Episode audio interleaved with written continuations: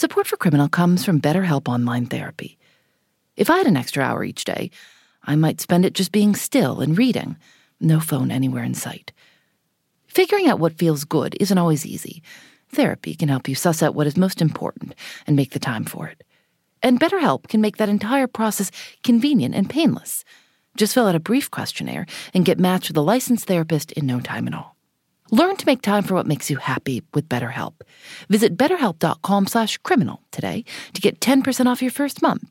That's betterhelp, H-E-L-P dot com slash criminal. Support for this show comes from Nine West. Winter's finally coming to a close, but you might still thaw the very ground beneath your feet with the hottest new trends from Nine West. Nothing beats the confidence the perfect little piece can give you and their new collections of footwear, apparel, and accessories will let you take on the world in style. Use their Need It Now edit, also known as the 9 edit, to search effortlessly through trends like Western style boots, loafers, and more. It's time to wear our confidence, ladies. We can't be contained because this spring at 9 West, we are infinite. Buy now and get 15% off with code PODCAST24.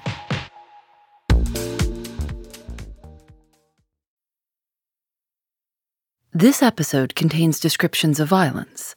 Please use discretion. Daniel? Oh, how you doing? Hi, this is Phoebe. How you doing, Phoebe? I'm fine. Thank you very much for doing this. Ah, no problem. I love uh, sharing my story. How about if we just start with you introducing yourself? Okay. How you doing? My name's Daniel Taylor. I was born and raised in Chicago. I ended up going into uh, DCFS, Department of Children and Family Services, and so I ended up getting moved around a lot from foster home to foster home, from group home to group home. Daniel Taylor was first removed from his mother's custody when he was eight and officially became a ward of the state in 1986 when he was 11. You know, you, you stay in one place for a while, you get to know the people, you get to grow a, a, a love for them and an appreciation for them. And next thing you know, you just snatched up and moved to another place because something changed or the funding wasn't coming through on time, so the place had to be closed. Or and, and so to get moved around so much, it, it had its, its pluses as well. Um, I got to meet a lot of different people. I, had, I got a chance to see a lot of different things, experience a lot of different things, uh, other than what I was used to in the hood. Um, and this bad side was that I always made good good friends and ended up having to leave them. That was, for me, that was the roughest. So were you were you trying to go to school as you were being moved around? Oh yes. Uh, every time I went to a foster home or a group home, it was mandatory that uh, they got you in school right away. So I've been to quite a few schools in my in my young days, a lot. And start all over again, and I'm the new guy, and I'm trying to figure out the difference between this new place and uh, the old place, and try to find similarities where I can find a way to connect. But I knew it wouldn't last long because at some point, you know, something always went, you know, whether it was um, they was closing the place down or, or, new people was coming in, or I just had to end up moving to another uh, group home or foster home, you know. And after a while, you kind of get used to it. You know, you, you learn about, you know, taking numbers down and staying in contact with them like that, but, you know, it's nothing like being around somebody that you sleep next to in a dorm. It was a stress. He estimates he lived in more than 12 different foster homes and facilities, and says he joined a gang that some of his friends were part of, the Vice Lords. Late in the summer and fall of 1992, he was arrested five times twice for theft, and three times for what was described as mob action. And then, on November 16th, he was arrested again. On November 16th, um, I was in a house sleep when one of my friends came and woke me up. And he was like, Man, I just got into a fight with this guy, and uh, he was bigger than me. And so I, uh, I got up, we went to the park so I could fight the guy because he felt I was, you know, roughly the same size as the guy.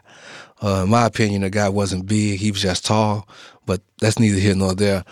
So um, me and this guy got to fighting, and while I was fighting him, it was a lady hitting me in my back, in the back of my head. So I'm like, I looked back to see who was doing it, and I realized it was his mother.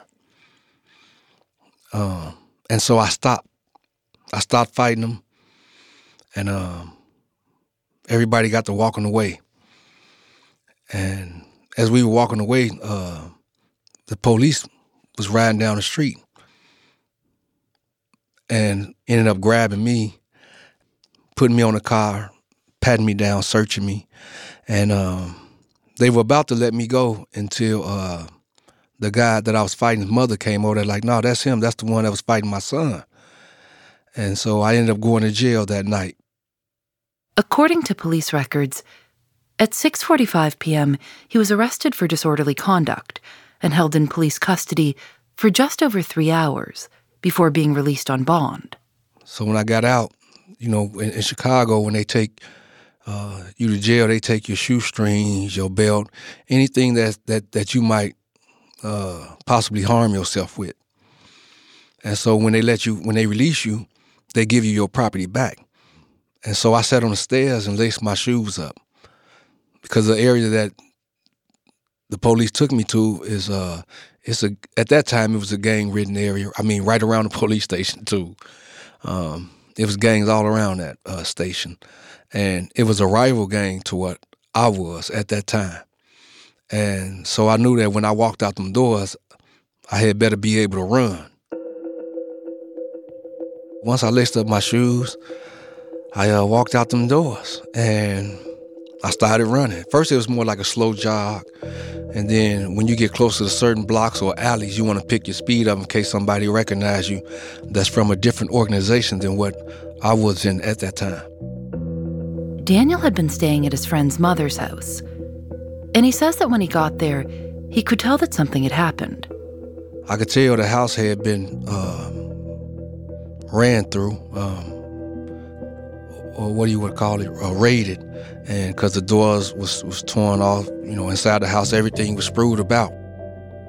His friend's mother's name was Andrea Phillips, but Daniel says people called her Cookie. And she told me that I had to get out. Because you had been arrested? Uh, no, I think it's because the house had been raided. And uh, her stuff, you know, when they raid your house, they, they tear everything up. They pull your couches off. They pull the drawers all the way out, taking them off the rack. They they flip your mattress. They they they unzip the pillow coverings. Uh, the the the, the, uh, the couch uh, pillow coverings. I mean, they they just really like mess your house up real bad. The police said they had found a small amount of cocaine. Cookie Phillips said she believed the drugs belonged to Daniel. She told him he had to leave. So now I'm faced with another task of finding out where I'm gonna sleep and where I'm gonna, where I'm gonna go. He remembers he walked to an emergency shelter he knew was nearby. And so it was a short walk, and I know by me being a ward of the state with DCFS that if I went in there, that they'd take me in, and at some point, if I stay there long enough, they'll find me placement somewhere. And what placement means is a group home or foster home in which you can stay long term. Two weeks after he was arrested for fighting, he remembers he was staying at a youth shelter. His younger brother was there too. And uh, they have like dorm rooms with, with, at that time, like five to six beds in one room. And my brother was, you know, we both of course, we brother we want to be in the same room, so we was uh, our beds were next to each other, and uh, I'm woken up. Um, so when I looked and I seen that it, it was uh, some white people saying my name, because at that group home it was it was mostly blacks. So if, if you seen a white person, it, it, it was it, it would it would it would alert you to something. You know, something's not right. Something's going on. And so when um, they woke me up saying my name. They told me uh, I needed to get dressed. I got up, I got dressed. As they was walking me out, I'm asking like, "What's going on?" I even asked a staff member like, "What's going on?" And it was like, uh, "You need to go with them." And I'm like, for what? And so I asked the officer, like, what, you know, what, what is all this about? And they didn't say anything until we got in the car. When we got in the car, I'm like, man, what's going on? And one of the officers was like, man, you know what you did? And I'm like, what? I'm like, I ain't done nothing. And then he uh, punched me in my chest and told me to sit back. Did anyone answer you on the whole ride, or did he just say sit back and be quiet? Like, he just- once he hit me and told me to sit back and be quiet, I didn't say anything else. I just sat there. I, I knew I hadn't done anything, so I just knew like once they, you know, once they did tell me what was really going on, you know, I explained, and and you know, I'll be home, you know, well, at, the, I'll be back at the uh, shelter.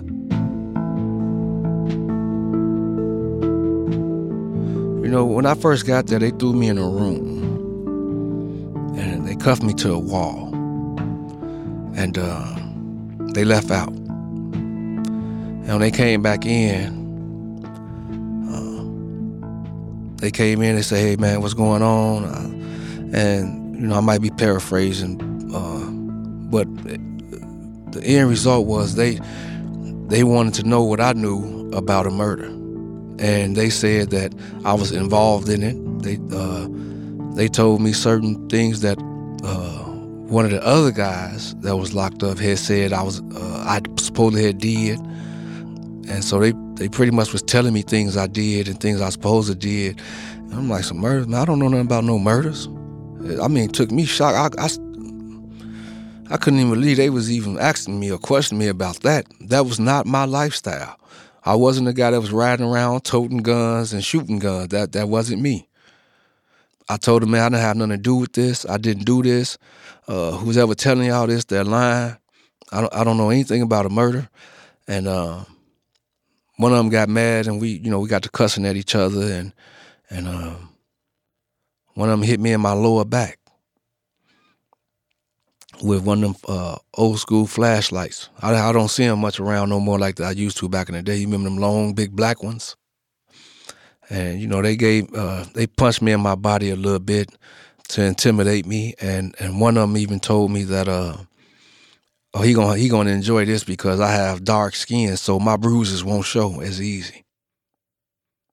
A man and a woman had been shot and killed in a second floor apartment on Chicago's North Side.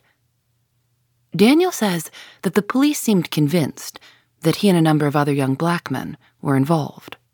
I was blindsided. I, you know, I, I've never taken a life. So for them to step to me with questions about murder, it was it was like I couldn't believe it. I was like I'm I was sitting there in total shock, like there's no way. That's impossible. And I just it's a shock that I I don't believe I have the vocabulary to explain fully. You ended up signing a confession. Yes. Why? Me signing that confession is the, the, the worst time in my life that I can picture ever. As, as just just being a man that, you know and, and and and standing up for yourself. And that was one of my lowest points ever in my life.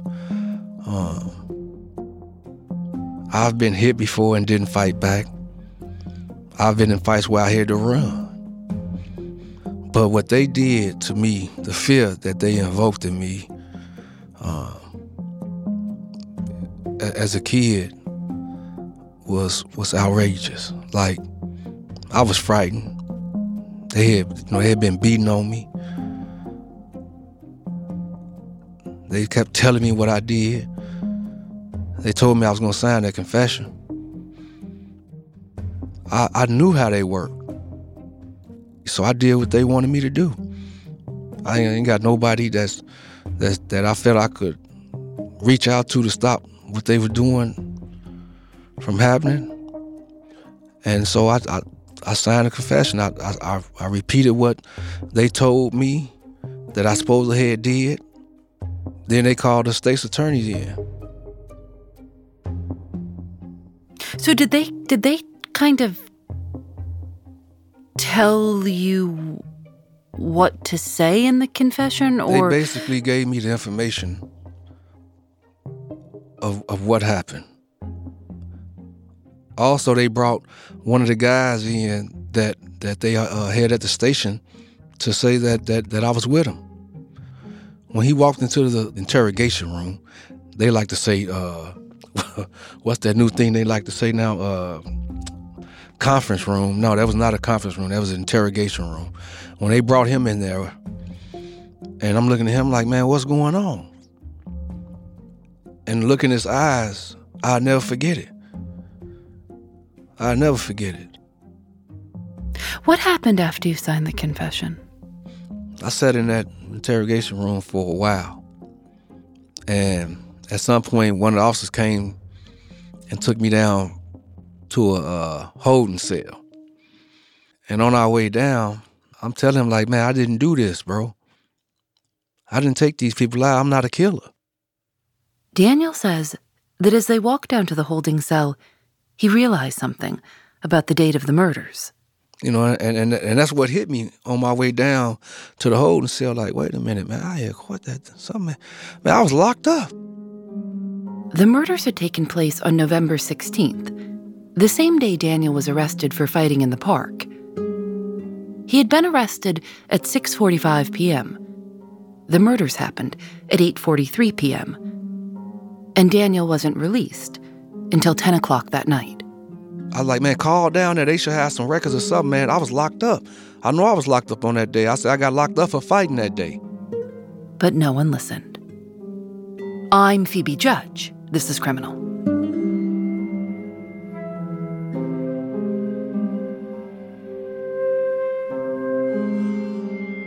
We'll be right back.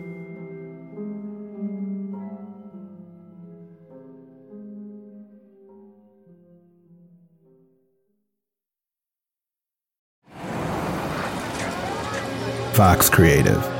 This is advertiser content from NetSuite.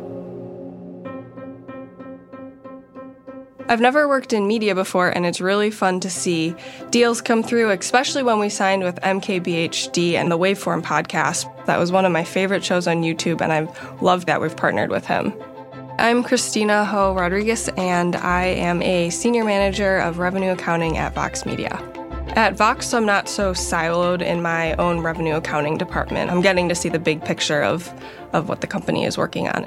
In my first year, the company went through a really big merger with another media company, and we switched from our old ERP system to NetSuite. We had to integrate NetSuite really fast. It was very user friendly right out of the box. Over the last couple months, our team developed a new revenue reporting module that makes our reporting much faster, much more automated. I have a lot of hope with what we can do in the future with NetSuite so that we're able to optimize, make our team a lot more successful, and improve our processes. We're only as good as our best data, and NetSuite allows us to see it all. Discover the power of NetSuite, a leading cloud financial system serving more than 37,000 businesses. Download NetSuite's popular KPI checklist designed to give you consistently excellent performance absolutely free at netsuite.com/criminal. That's netsuite.com/criminal to get your own KPI checklist.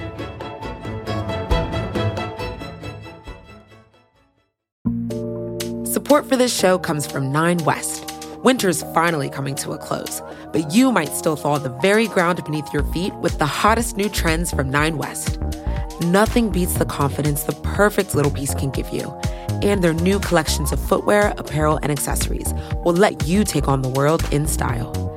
Use their Need It Now edit, also known as the Nine Edit, to search effortlessly through trends like Western style boots, loafers, and more. It's time to wear our confidence, ladies.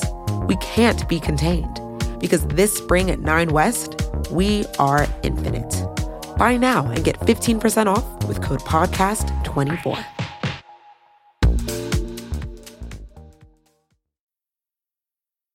In December of 1992, 17 year old Daniel Taylor was charged, along with seven other young black men. And, and they charged uh, they charged us all uh, with murder. Eight of us. Tell me about the trial. How long did you wait before the trial? The trial took maybe three years, two years and, and, and two years and some months. Daniel says he felt hopeful because the judge had granted him a bond, so he didn't have to spend that whole time waiting in jail. The judge gave me a I bond on a double murder home invasion. That doesn't happen. So at that point, I'm thinking like, okay, he got to he got to know that you know I ain't do this. You know, he got to know this. I ain't do nothing. I had nothing to do with this. Were were you each tried individually? No, uh, we were tried uh, jointly, but we were broke up into like teams. It was like uh, two guys. It was uh, eight of us all together, so they broke it up in twos, and um, I ended up uh, going to trial with uh, Dennis Mixon. What was the evidence that the prosecution had against you? That confession. That's it. No witnesses, no fingerprints, nothing. Nothing. They still gonna get up there and give that speech that you did it. Did your lawyer at any point say, wait, no, no, no, he was in jail at the time this happened? Did anyone bring up the fact that that was impossible for you to commit the murder because you you were you were behind bars? Yes, that that was brought up through the whole process that I was locked up. When when they found out I was locked up, instead of them doing the right thing, which was to let me go, um, they they tripled down. They had officer uh, sent in a report months later saying he seen me at a certain time. It's, it's, it, it, it, it, it, was it was it was it was it was it was it was crazy. The prosecution presented testimony from a police officer, Sean Glinsky, who along with officer Michael Birdie had filed a report claiming that they had seen Daniel Taylor on a street near where the murders took place around 9:30. 9:30 was about 45 minutes after the murders and half an hour before records indicated that Daniel had been released from police custody for disorderly conduct. Officer Glinsky testified that he had heard about a shooting on his police radio and that after he arrived to the area, he and other officers followed a young person who was running into an apartment. That was the apartment of Cookie Phillips, where Daniel Taylor had been staying. According to Officer Glinsky, he left the apartment and ran into Daniel. He testified that he asked Daniel to help him find one of Cookie Phillips' sons, which he said Daniel did, and that they drove around for 10 or 15 minutes before dropping Daniel off at the emergency shelter. Daniel's defense attorneys presented proof that Daniel was in police custody at the time of the murders, testimony from people who were on duty that night, and the bond slip indicating that Daniel was locked up until 10 p.m. But the prosecution suggested that that was simply a paperwork error, that the bond slip could have been completed after Daniel had already left and stamped with the wrong time. When you were sitting there in the courtroom hearing police officers say this stuff that you weren't in you weren't locked up at the time, how did you keep yourself calm? Um, certain certain aspects of trial, they use vocabulary that's beyond, or that was beyond my vocabulary. Because they'll say things like, as to the day that Taylor, that you seen Taylor, um, judge, and then they'll pause and judge, I would like to enter evidence, and they'll blah, blah, blah the number and, and the codes for it. And then they'll go back and say, I would like to call your attention to such and such day. And do you recollect that day? And I'm like, you know, recollect. I, I didn't know what that word meant. So I'm, I, you know, I, I end up sitting in trial just looking at what was what was going on more so than what was being said, because I couldn't understand it. Was your family there? Was anybody there supporting you? Um, not all the time. My little brother, uh, he came to uh, court a few times, but outside of him coming, it was uh, no. I didn't have any any family there. What do you remember about the jury? Anything? The jury is, uh, I, I, don't, I don't really remember much about them. I do remember jury selections uh, for some reason because some of the how the jury selection is done is and the, the questions that's asked like it was one juror that the, the judge asked and the judge said do you believe that as taylor sits there that he is innocent and must be proven guilty. And so this lady says yes i believe that he's innocent until proven guilty. But if an officer get up there and say that he did something or that he did it i'm going to convict him. And i'm like wait it don't wait that don't sound right. And but the judge was questioning her. So we were sitting there just you know looking at the whole thing unfold, and the judge uh, is, in, informed her like, no, that is not how it worked. You can't not do that. You have to listen to the evidence and make a decision based off the evidence, a totality of the evidence, not just because the officer said he did it. She believed the police, no matter what. No matter what, she would not be in the fold to to follow the law in that aspect, and so she was not chosen. That's just something that always stuck with me because it's like, how can you just, you know, I'm not trying to make this a race thing, but it was a it was a it was a black woman that just could not, for any reason, look at the evidence and make a decision. But that if the police had said that I did it, she was ready to convict me. And I think that's why I remember that moment so much, the way that I do. We'll be right back.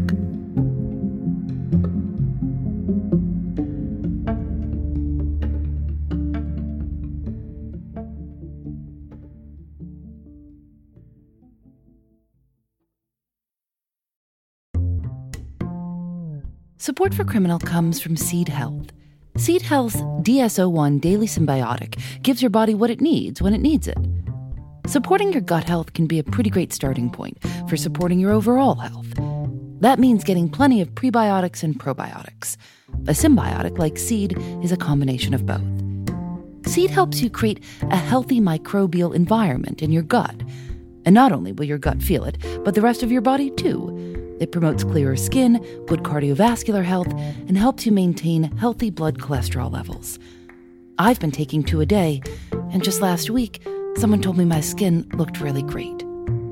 Trust your gut with Seed's DS01 Daily Symbiotic. Go to seed.com slash criminal and use code 25criminal to get 25% off your first month. That's 25% off your first month of Seed's DS01 Daily Symbiotic at seed.com slash criminal with code 25criminal.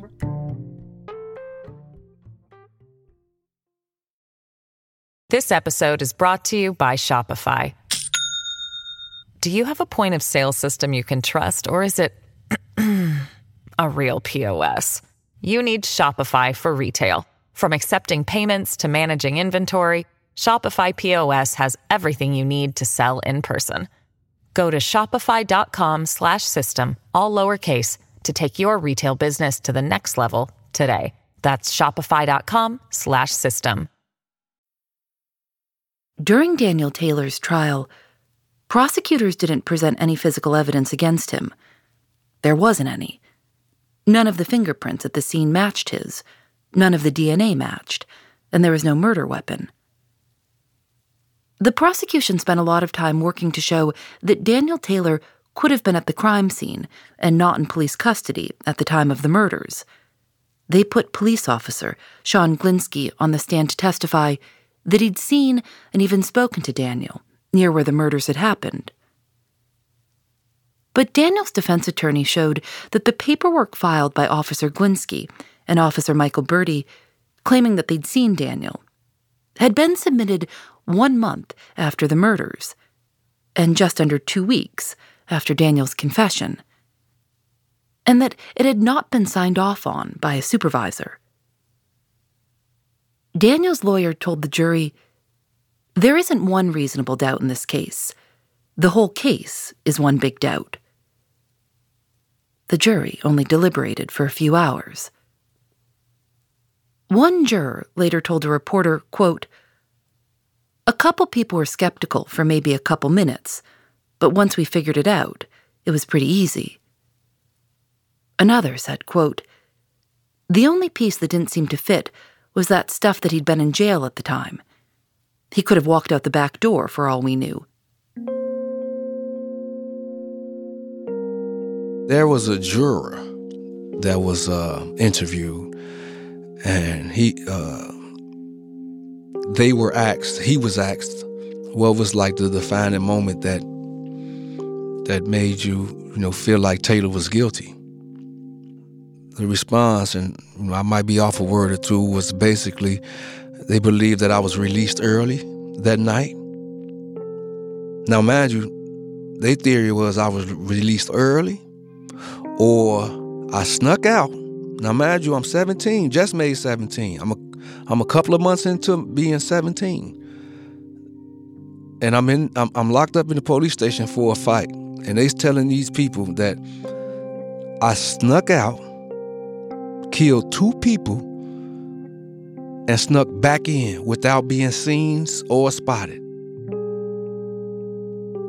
A 17 year old who who shoestrings you took, who belt you took, so that he may not harm himself, snuck out to go kill two people and snuck back in so I could face the uh, fight charge. That doesn't make any sense. You're gonna sneak out to go do something that horrible, but sneak back in? That anybody would sneak back in. If, if you saying I'm smart enough to sneak out of here without being seen, spotted, or any damage being reported by the cell, inside the cell, that I got to be some kind of genius. So if you're giving me that much credit to be able to sneak out, why not give me the rest of the credit not to come back?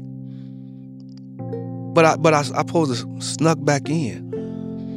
Like I, I'm I snuck back in, really. Daniel Taylor was sentenced to life in prison. He was 19.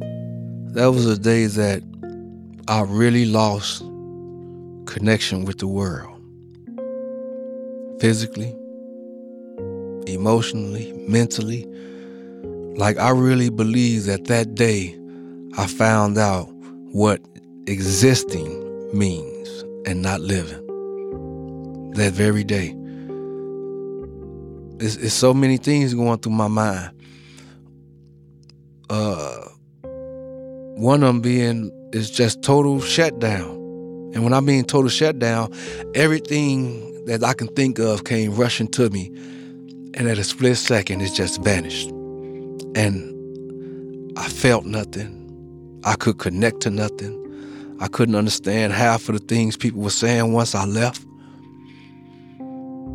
I was sitting there trying to watch TV when I got back to the deck that I was on. I took a shower, changed from out of the court clothes into the prison clothes. And I went out to what's called a day room and I sat there and I tried to watch the TV. And you know how you can get into a show or a movie? I felt zero, nothing. Nothing. I couldn't focus. It, it was it was it was a pain that just made me dull, unfocused, like I just couldn't connect to anything or anyone. Were you scared knowing that you were going to prison, 19 years old? Someone who'd been convicted of two murders?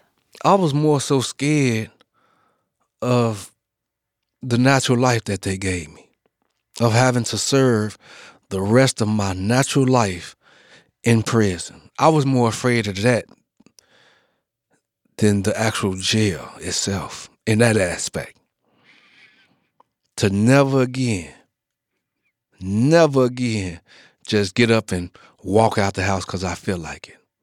I was more afraid of that in that aspect. When they transferred me from Cook County to Joliet Prison, most of the time they have like it looked like a school bus and you in the seat and they got your hands cuffed up uh, I wasn't on that kind of bus. I was on a I was in a van. And they had me shackled from around my waist to my hands. My feet were shackled. And they had this like doggy chain that's looped around my waist and they hold on to that like like you a dog. And when they put me in the van, I was cuffed to the floor of that van. Uh, and again, I'm, my hands are shackled together. Also, my feet are shackled together. And the chain that he was using to hold me, uh, or to walk me, if you will, that was chained to the floor. And I was driven to Joliet prison like that. And at that very moment, I knew that the type of time I had was different than what those guys that was getting on those like school buses had. They had outdates. I didn't have one. And that realization sunk in so quick. Next time, how Daniel Taylor finally got someone to listen to him.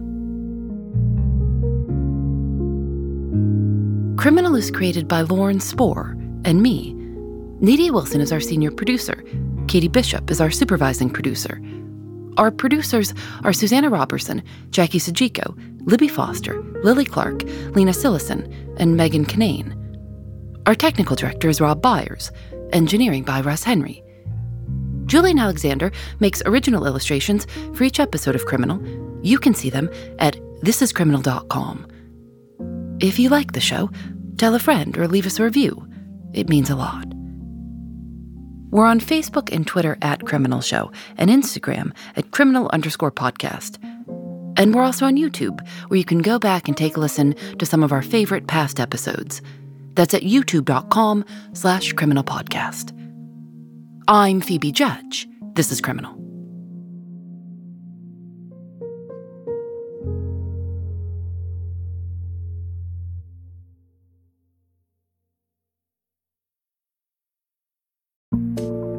Support for this show comes from Nine West. Winter's finally coming to a close, but you might still thaw the very ground beneath your feet with the hottest new trends from Nine West.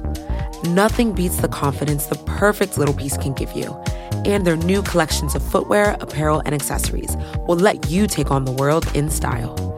Use their Need It Now edit, also known as the Nine Edit, to search effortlessly through trends like Western style boots, loafers, and more. It's time to wear our confidence, ladies. We can't be contained because this spring at Nine West, we are infinite. Buy now and get 15% off with code PODCAST24.